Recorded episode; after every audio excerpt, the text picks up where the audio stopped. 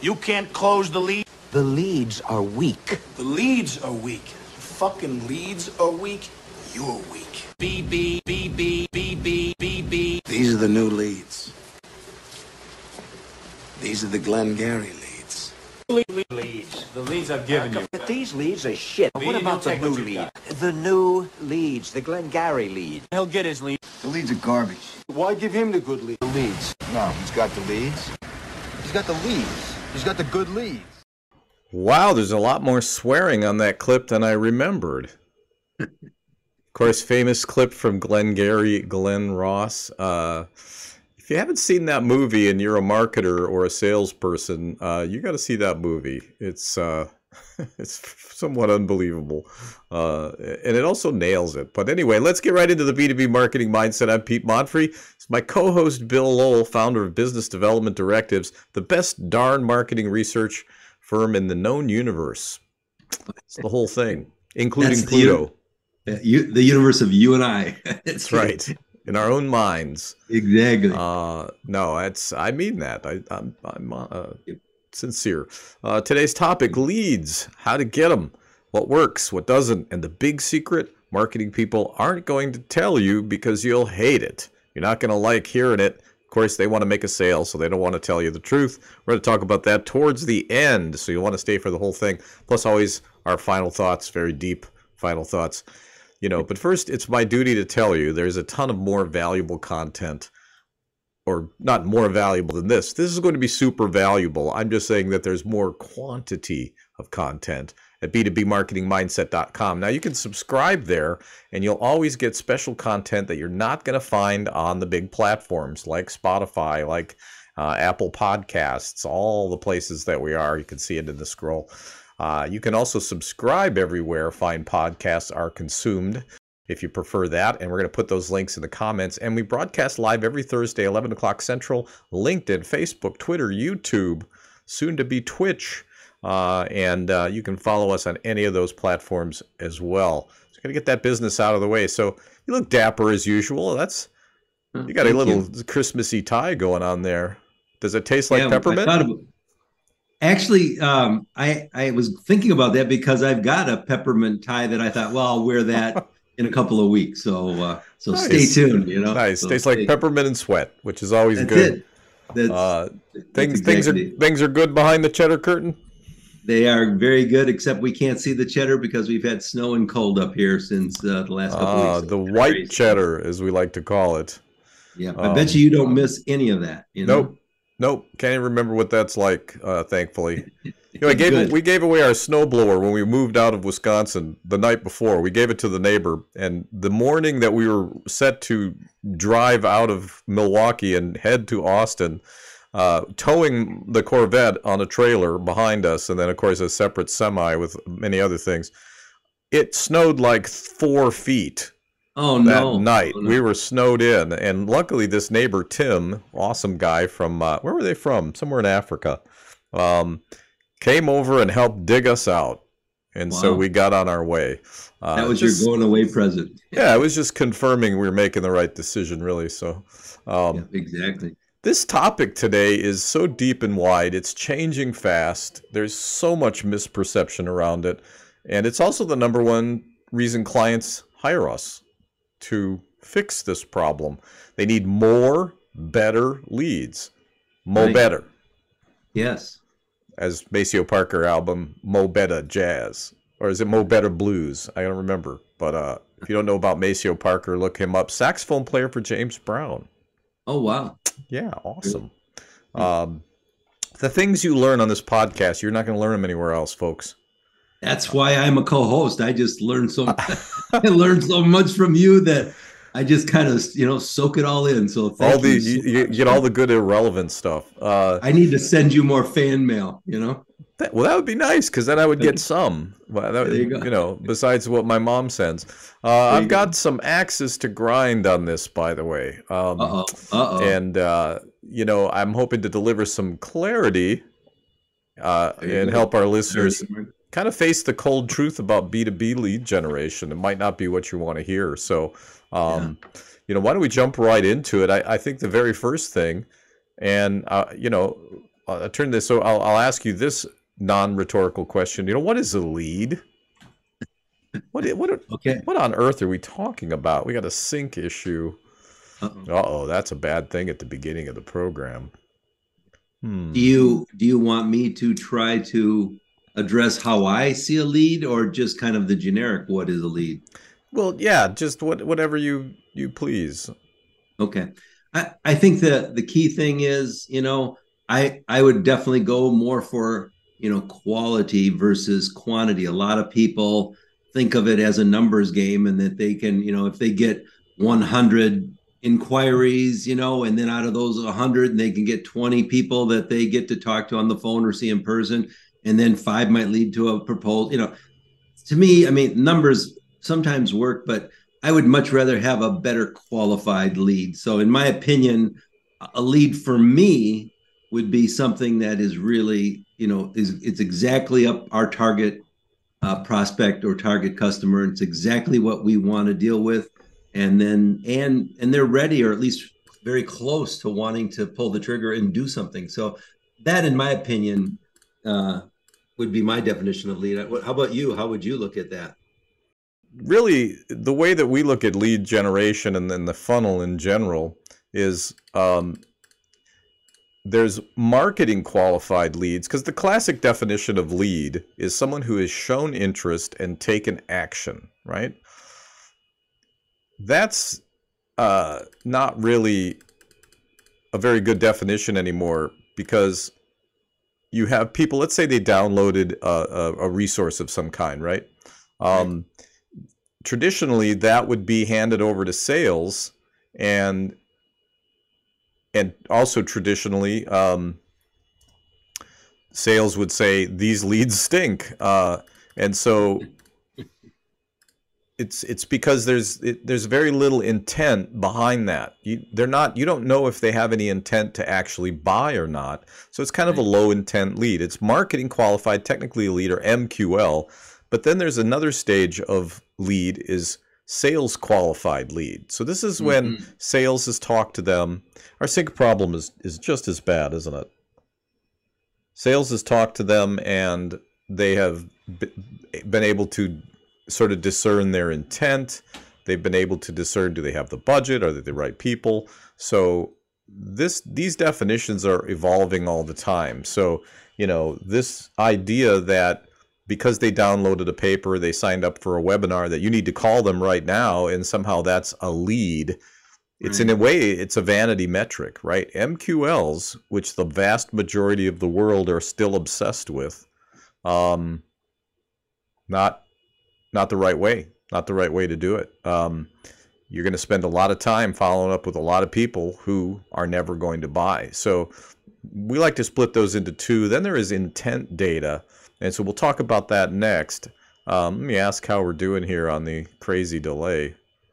Hmm. Oh my goodness. Well, hopefully the folks that are listening uh, and watching uh, just fix it in post. Uh, so sorry, folks, if it drives you nuts. Uh, you know, bear with us, but uh, let's get to the types, different types of. Wait, are we on?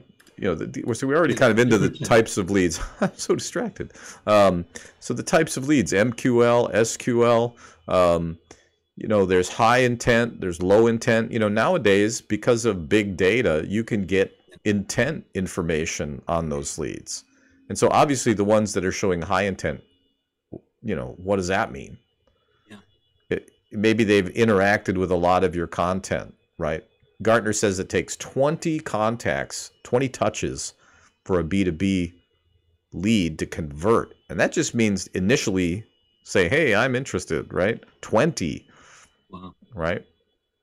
So does different- that give give me some clarity on that? Pardon the pun. Um, so would that be like they've gone to your website, they've they've downloaded something? I mean, those those count as one of the those would be two touches. So what Those else would be, could be? right. They see a social media post. They read about you in a publication. They um, meet you at a networking event, or uh, everything counts as a touch. I guess that's kind of the good news, right? They see an ad. Yeah. That's a touch, right? And this is, you know, we're going to get to the big secret nobody wants to tell you, and it it involves this. Um, but you know, a lead is not a lead. Okay, it there are different kinds and different levels of intent. There's stages that a buyer goes through um, Yes. after they may have shown some initial in, uh, interest. And so, how you handle that lead? Here's a classic. Well, we'll get into this next, but uh, a classic mistake that companies make. But you know, look at your funnel, Mhm. And does it still look like the funnel from 10 years ago, 15 years ago? If it does, it's time to update that. Okay, it's too much to get into here. Obviously, our, our audio listeners can't see us, so they don't get the benefit of the amazing graphics and our good looking faces. That's why you want to go to b2bmarketingmindset.com. You get the entire picture.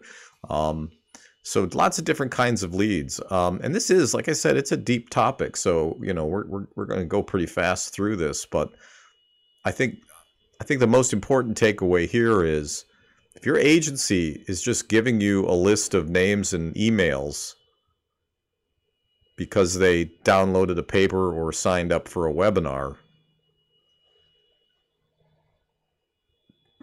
I'm not saying that's worthless. I mean, there's still value in that, right? But it's It probably might be at not what you have in mind. Yeah, go ahead. No, I was just going to say it's it's exactly what you were talking about. It might be one of the first stages of that sales funnel. If it's taken 20 touches, you're just at the beginning. So don't don't don't misunderstand it as being a qualified lead at that point that we can run and do something with. You know, so Well, great example Constant Contact, the Mhm. email platform.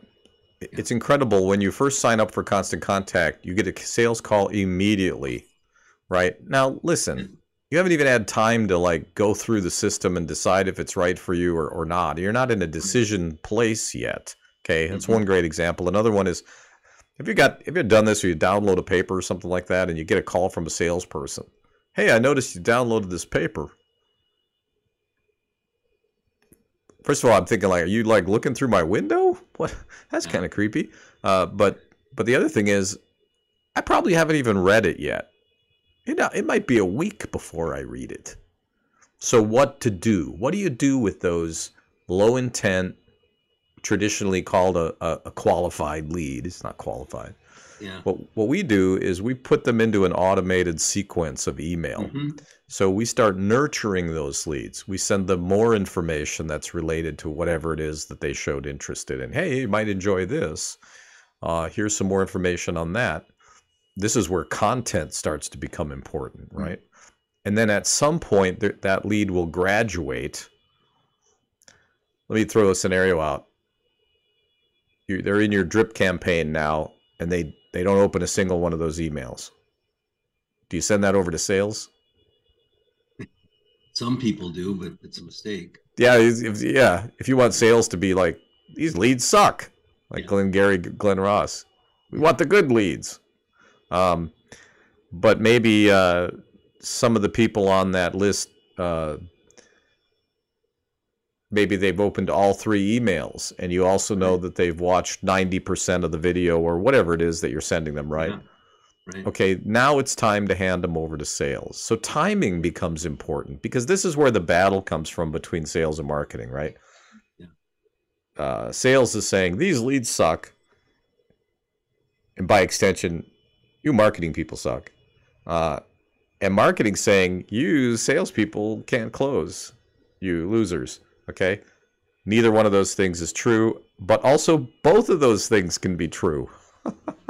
Would you would you recommend to our audience though, Pete? So let's let's say that somebody like you were talking about, they downloaded something, they started some interest, but then they didn't open up your follow-up emails. Would it make any sense at all to you know to contact them via the phone just to ask if they had any questions or anything else? Or is that too soon in the process? Do we wait until we engage them further along, or do they go into a bucket that they're kind of a uh, a tire kicking called. I don't know if that makes any sense to you, but I think there's nothing to lose, right? Yeah. And so Yeah. let it soak for a little bit, and you're still not getting engagement. Maybe you gotten, maybe you're getting in their spam filter, and they never even saw those things, and That's a there is really some level of interest, right? Yeah. So yes, but I, I think it's just don't hand it to sales right away, and and don't reach out to them right away. Okay, this is how you irritate people. But Right. also, what it does is it it pumps up your sales forecast in an unrealistic way.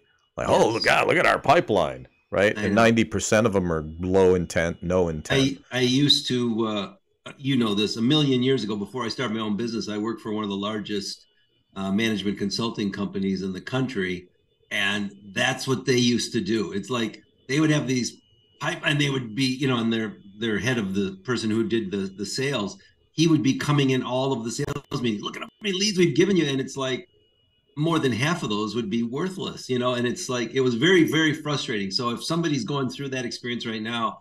I can certainly empathize with them because just like you were saying, Yeah. there's so much more to get it to a qualified lead, you know? well, I'm going to make an admission here. Uh, I think most clients are still in that mode, and sometimes it's just easier to give in on that. I mean, because this gets complicated fast, right? And I think that's one of the challenges. But you know, we'll talk a little bit more about that. I mean, there's some realities here that marketers and clients need to face. Okay Yes. uh, because otherwise you're living a lie and it's going to cost you money. Uh, and we don't like that around here. So uh, let's go to our next point. But hang on, before we do that, you know, sometimes, and this is just the cautionary tale, you know this, you know, you might get a client, you know, and you have some ad agency or a PR firm or whatever, and they're trying to produce that stuff and they're just throwing all of those unqualified leads just to be able to prove that, oh, we're see, we're making a difference. And maybe they're not, you know, or They're maybe pumping the numbers up. Yeah. That's it. That's it. You know, um, I wouldn't call it a vanity metric necessarily, but in a way, depending on how you handle it, it could be. Um, and, and about vanity metrics, um, going off on a tangent here, but vanity metrics aren't completely useless. I mean, if, if you're listening to the chatter in the marketing industry, you might start to get that idea. But va- some vanity metrics, some of them are purely useless, but uh, some of them are actually leading indicators. And so Mhm. you still monitor your email open rates and your click through rates and these things. But if you're looking at them like, hey, here are the results we've produced, right? right. Now you're going to have a client that says, I don't see that in my wallet. Okay, you're full of shit, goes on Ex- downhill from there, right? Yes. So now let me remind all the clients out there your marketing firm is not uh, in the job of closing deals, okay? So measuring on revenue might not be the best measure. Unless you want us to completely run your entire business, then we, we're happy to do so. Um, boy, I get harsh sometimes in the show, don't I? I'm just a harsh no, mistress. No, no, no, no, no. And and I actually set you up, so I'm, I apologize for that. But I just I just wanted to clarify, and, and I think you're just you're just No, being didn't. honest, and that's why I brought it up. I mean, I think you know, like you were talking about, and and and sometimes it's unfortunate because the client puts you on that pressure too, where they're trying to force what have you done for me lately, which I also think is one of the sales Yeah. things that we talk about as well. Well, and we guarantee our work, and so we're un- we're putting ourselves under that pressure too. We want to earn that business every single month, and so you know, but it's still up to us to make sure that we're doing it in the in the way that's best for the client. So, um, and we'll talk about this a little more. Um, but what doesn't work? Give me some examples of lead generation approaches that don't work. Well, let me back up for two seconds. When we had our panel discussion with some of those experts, and I don't know if people have seen that, but if they haven't, they should go to B2B Marketing Mindset and take a look at that because it was outstanding. But remember, we had a huge debate going on with regard to is it the human touch and do they want to actually see a salesperson, talk to a salesperson, or is it going to be self serve? And I mean, we're, we we don't have enough time to rehash that here, but that's a that's a big debate. So when you talk about what doesn't work, part of me sits here as a market research person and says, you you got to figure that out through some research, or you've got to collect some data on that because it's not going to be the same for every for every business or every market segment. So so Right. you know so that's my that's my first thought with regard to So you're, you're saying, you know, if it if it doesn't work for the client, that's your first thing right there. I mean, for your prospect or your ideal client profile, if it doesn't work for them, then it's not going to work. Yes. Period. Yes, I, I would What agree else? with that. You know, there's a lot of things that I thought about with regard to mistakes that people make. You know, so you talked about that um, earlier on, but you know, neglecting the target audience definition. So I think even just early on, making a profile. What is a good target audience? So like, how do you know when it's a good lead or not? So that's a that's a mistake or what doesn't work in my opinion, you know? Not having criteria for for what a lead looks like. Right. So, uh, extreme example, we sell to companies that are investing money and they're not happy with their outcome. They're B2B companies, they're a certain size. We need to talk to certain people. If I get a 15 year old gamer boy filling out my form as a prank, uh, extreme example, uh, but probably not going to follow up with them. Sorry, guy. yeah. It's not because of your inherent value.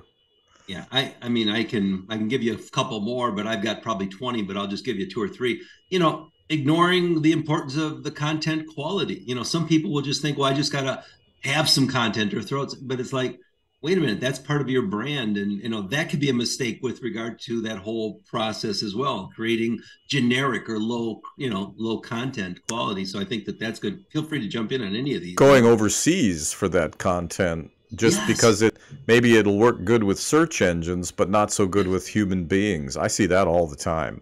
You know, don't Yes. forget a human being's going to see it.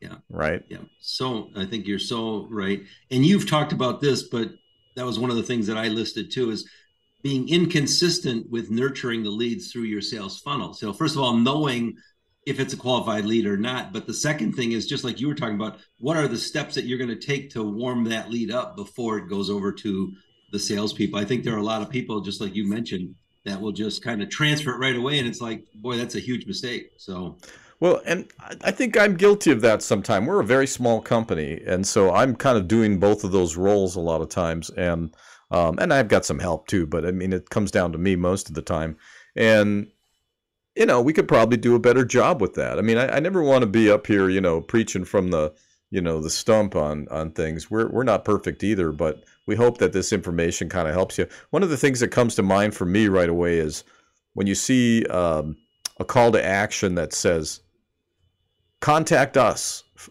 for more information. And they're like, nobody ever contacts us. What's the story there? What's the deal?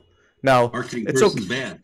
Well, it, it depends. Let me give you some context on that. So it's okay. Have a contact form. Contact us. It, usually, if people do that, they're that's going to probably be a high intent lead because what's missing is an incentive. What is in it for me? But let's say you do an email campaign. You send them to a landing page, and then there's a form here that says uh, schedule a free consultation. That's a real common one, right? People are going to perceive that as schedule a free sales call. Okay, people don't like sales calls. That's not an incentive. An incentive would be here is some exclusive research that's really relevant to that prospect that they can't get anywhere else Right. and you might put that behind an email email form. Nowadays, people are getting rid of the form completely. They're they're ungating content. They're just saying, "Hey, look, here it is. Click here." Now, what's going on there? The analytics behind it are able to identify who that person is. Okay, so there's no need, there's no reason for them to fill the form out. That just creates a little more friction. I still think there's a place for email walls. We still use them. Um, but we also ungate a lot of content. All of this content that we create every single week, there's no gate, folks. It's just free. Free. Who says you can't get nothing good for free? Well, and that's that's another one too that people that minimize the the efforts of uh, social media or or a broadcast or webinars or other kinds of content. So some of that good content I think is good. But the other thing that I think you'll be real happy with that I mentioned here is that so many companies, you know, what doesn't work is thinking that there's only one thing. You know what I mean? It's like there's going to be Right. a multitude of things you have to do, both traditional and you know digital that that you're going to have to do to try to attract some of those uh, you know those new customers. So I think people relying on only one thing, whether that's advertising or whatever they do, you know, there should be Yeah, well, they're or they're looking for that silver bullet, right? yes, I get yes. this all the time. Is it email? Should we do email? Should we do ads? Should we do social? Yeah. And I just say, yes, right? Silver bullet. I was just talking to my friend Linda Sanchez, uh, a master media buyer, uh, yesterday, and we were talking about the silver bullet theory, which I just love. Yeah. But hey, let me just take a minute here. I want to talk about our sponsor, one of our sponsors. We're going to start doing this. Um, and uh, today's sponsor is a company close to my heart, uh, and that's my company, Clarity Marketing Support. Uh, so, you know, we work with clients that, uh, you know, I, I, would be able to scroll this window if I could find it, uh, but uh, here we go. And so we, we work with clients that are they're investing money in marketing. They're probably spending a lot of money on sales, uh, and they're just not happy with outcomes. And sometimes they're not sure why, um, but they're just not seeing the results uh, that they expect. We've been in business 33 years. We guarantee our work. So here's a no-brainer offer. All right. Reach out. I'm so easy to find. We'll do an audit of your marketing programs, and if we don't find at least one significant hidden problem that's directly impacting your revenue, we're going to give you your money back. All right?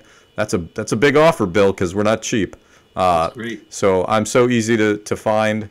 Uh, so reach out, and uh, you know maybe we can help.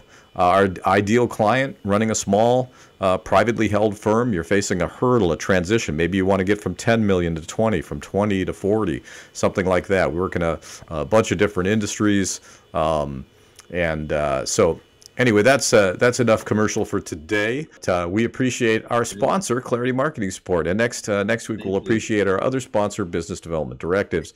and if you want to sponsor the program, we'll appreciate you as well. Um, so we've got uh, we've talked about what doesn't work. Let's talk about what does work. What the heck does work? I don't know. No, I do. Oh, know. I think I think a lot. I have things. a good do sense. do you want to go? Do you want to go first this time? What does work? Okay, so it's going to be a lot of the opposite of what we just talked about. Yeah. So integrated marketing. Maybe mm-hmm. there's a newfangled term for this now. I don't know, but I think it's called clarity integration theory. That's what it is. Something like that. By your sponsor. The here's a harsh truth. You're going to have to be everywhere that your prospect is. Okay? It doesn't mean you're going to be everywhere. You're only going to be everywhere your prospect is. This is why you got to know who they are, right? And where they right. gather, right? But let's let's make an analogy here. You're, you're trying to date someone and you choose one tactic you're going to go camp on their lawn until they say yes. It's not going to be long. doesn't work. yeah, I don't think it's going to work. It's, it's a bad idea, really. You're going to end up in jail, right? Yeah. Now, so let's say that you're just emailing people and you're just emailing and pounding them with email. I get this all the time, by the way, in my inbox. I bet if I go there right now, I got five of them today. And, and a lot of them at some point, they'll be like, you're just not responding to my email you know? Yeah you know why? Because i'm not interested. Stop emailing me you know and hit the spam filter on it you know? I mean it's the, the truth is like i said gartner says 20 touches right? But it hmm. can't be the same touch all the time all right you're going to get you're going to get on that spam list. You have to be everywhere omnipresent. The only way to do that is to have an integrated strategy where every piece of it, your social, your advertising, your email marketing, your sales process, all working together to force multiply. The sum of those parts greater than the value of any one part. That's it. That's that's what works, but it's hard, it's inexpensive. And we can't change that.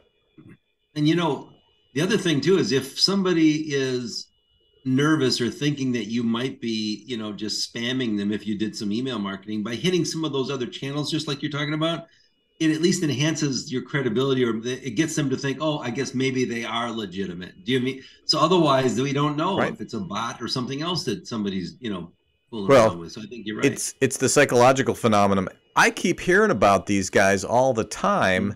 Therefore, they must be good. Little flawed right. logic there for you, but um, but that is how people think, right? Mm-hmm. Um, yeah. And so they don't know that they're inside of a matrix that a marketer created and they're inside of it. Right. And there's a reason they're hearing about you all the time, right? right. Maybe it's an algorithm on LinkedIn. And you're probably thinking to yourself, man, I keep seeing this podcast all the time. What in the what is the deal with yeah. this? Yeah, right? Exactly. Yeah, well there's there's a reason. Um, and so I, I think that you have to be careful not to saturate it. And sometimes I think Here's one one strange thing about LinkedIn. If there are people that you're connected with and they only have like a hundred followers, and you're putting out a fairly good amount of Yeah. content, they're just going to be like, they're going to think that you're just, you know, just burying them. harassing. That's right. Yeah. But it's because they have so few contacts. If you have 500, 1,000 contacts, I think I have almost 5,000 followers, something like that. Uh, and then plus, I don't, I'm not sure how many contacts, at least that many. So their feeds, my feed goes fast. I mean, I I don't know if you've ever tried this, but you you see something that you want to read, and you wait for a second, and you go to click on it, it is gone, and you'll scroll and scroll and scroll trying to find it. It's literally gone in seconds. And so frequency starts to become important because your post is only going to get noticed really for a second or less. And Yeah. so that's where frequency comes in. So frequency works. It's not enough to be everywhere. You need to be everywhere frequently. hmm Reach and frequency. That's what we're talking about. Reach and frequency, those old fashioned words. Words my grandpa used. That's good. You know what else uh, works? what one of the and this is borderline of what our one of our secrets but i think that one of the things that also works is when you do land a new customer prospect client whatever you want to refer to them do a little research and reach out and ask them what was it that caused you know to to go over the edge and actually work with us? And what what initially got you interested? And then what did it take? And they'll probably tell you exactly what you just said. Well it was you were everywhere or it was this and this and this or you know. So i think that's really important. And then on the flip side of that one of the things that i think people do a, a disservice to their companies if you do if you do a proposal or if you try to get some business and you don't or you lose it Oh, you and I have done this the lost customer or the lost prospect. You can learn so much and start picking up on trends by just that quick, you know, follow Right. up. And, and And now it's easier than ever. Everybody's using the CRMs. You mark a deal as lost, right? Yeah. And and now you have eventually uh, over a period of time, you're going to have a list. Let's say it's just even 30 deals at a time. yeah, Have a researcher reaching out to those people. They're not going to tell you, by the way, but they'll tell a third party. You want to know why you didn't get the deal. It's just as important as why you did. And over time, you're going to start to see patterns, right? That's a huge one. I, I didn't even think of that. That's that's and we. It's funny I didn't think of it because we do those. Um, yeah. And you and I have done some of those together. So Yeah, it's like kind of it's a big one. Um, networking. Here's an interesting thing. I think, you know, uh, my a lot of my business experiences was in Milwaukee, where we had a Yeah. firm there, and we remember our beautiful offices downtown. I, I do. I do. oh, I miss them. I don't miss the payments. Uh, yeah. my beautiful Boy, conference room. Remember that glass table? Uh, That was just just awesome. Uh, Yeah. But uh, where in the hell was I going? Oh, I know. Uh, networking. What else is working? You know, networking wasn't really a thing in Milwaukee. Uh, it, I, at least I don't remember it. I mean, I don't remember ever going to a networking event. I mean, I know there was one-on-one networking. You know, we were always talking to everybody in the market. Still talk to a lot of those people. Just heard from Jerry Batzner the other day. oh, um, nice. I know. I, uh, but in Austin, it's very networking driven, and so but hmm. there's a lot of people who don't understand networking. They don't understand the value of you know when I talk to somebody, I meet somebody new, and I get to know them a little bit. I go a little bit deep into kind of what does a customer look like for you. I make it my personal mission to introduce them to somebody who's going to be a good contact for them. Maybe a prospect, maybe just someone else who can expand their network. And I don't expect a thing in return. I'm just going to help as many people as I can, as often as I can, with no expectation. All right. I'm going to give some credit here. I did not invent this. I learned it from people Steve Harper, Scott Ingram, Peter Strople, okay, Artie Byrne. Uh, this is such a powerful new business development tool. If you're not out there putting nickels in the karma bank, helping other people, start tomorrow. And it's not a quid pro quo. Like I introduce uh, Bill to somebody, I don't have an expectation that Bill's going to be like, okay, man, don't you owe me an introduction? No. But I know that everybody that I help, it creates a vacuum of social value where they're like, gosh, you know, I got to do something for Pete. Now they may they may or may not, but the universe provides, right? I mean, it it's not a one-on-one thing. Does that make any sense? Yeah, in fact, I I tell some It's not a clients- transaction. some of my clients i'll tell like if they're really slow i'll i'll kind of first of all I, I totally agree with the networking thing but i would disagree with you regarding the milwaukee area i i think milwaukee a lot of the individuals in that area are into the networking but but maybe things have changed you know so Or maybe I just was oblivious, right? I mean, we were nail, you know, we were hammering down guys were busy. clients. Yeah, right. I mean, maybe we just didn't need it or something at the time, but um I, I think it's been really good. It's so interesting too because like we do a lot of business in Chicago as well. There, I would agree with you. It's kind of a little bit more less personalized, and so you know, unless you're really full of business and we got to get down to it, uh, that's not going to be as much networking. But I want to get back to uh, you know one of the things that you were that you were chatting about with. Um, you know, with regard to some of the networking, I, I think that that's a good thing. But one of the things that I tell my clients, Pete, and you were right about the Karma Bank and all that kind of good stuff, however you want to label that. But one of the things, like sometimes I'll get a client that will say, We're really slow. And I will tell them, you know, get out and offer something or do something for a nonprofit, do something to give back. And it's like magically business comes their way. And Oh, whether yeah. you want to look at that as karma coming around, I also look at it just like you talked about earlier. It's a mental thing because, like, when you're when you're slow or you're down, you're walking around going, "Oh, you don't need any consulting today, do you?" You know what I mean? It's a real negative thing. But if you're if you're excited and you're doing something positive for somebody and you're giving back or you're doing what you were talking about, doing kind of introductions or whatever, that's that's a positive thing, and they can feel that energy, and it it comes back to you ten times. It's 10 social over. social capital. My my friend Chris Brogan wrote a, a great book called Trust Agents, and uh, still Great. still in print. Great book, um, and it talks a lot about these trusted trusted networks of people. Your network is your lifeline. I don't care what Yeah. market you're in. All right, it's Yeah. who you know, but it's also you can't again. Let's say you only do networking. Okay, Right. Yeah. it may work to a point, but it's it's. I wish it was easier than what we're talking about. Okay, and that kind of brings us to why don't we do our final thoughts, and we're going to tell you the secret uh, that marketing people just aren't going to tell you, and why aren't they going to tell you this? I think there's a reason for it. So, final thoughts. Here we go. Final me to go first, huh? What my my final thought that a lot of people won't tell. You want me to go? You're talking over the graphic, man. No, it's all right. Uh, go ahead. Do it again. Do it again. I want to do over. We'll do it again. All right. Here we go. Final thought. Oh wait. There we go. Final thoughts. It's so corny. I like it. I laugh at it every time. One What do you of, got? Uh, well, I've got several things, but uh, the the first one is what marketing people won't tell you, but which is really is, in my opinion, is the number one rule of marketing. Besides getting to know your customer and knowing what their needs are, um, everybody wants something they can't have, and so Mm. part of part of that marketing ambiance is creating something where you're creating that you're busy. You're creating built up need. You're creating where you know you don't have enough th- stuff to sell you. So I think some of that is uh, one of the secrets of the good lead generation too. Some people call it oh it's a limited time offer or whatever the case is, but if- if Scarcity. you're- yes, the scarcity is exactly Creating scarcity. Um, yeah, the opposite of that is, you know, you're trying to win every deal. You're you're giving every concession. You're doing whatever the prospect asks. I had I was telling you yesterday about this insane sales uh, process we were involved in with a company, and uh, it's pretty funny. We'll make an episode about that sometime.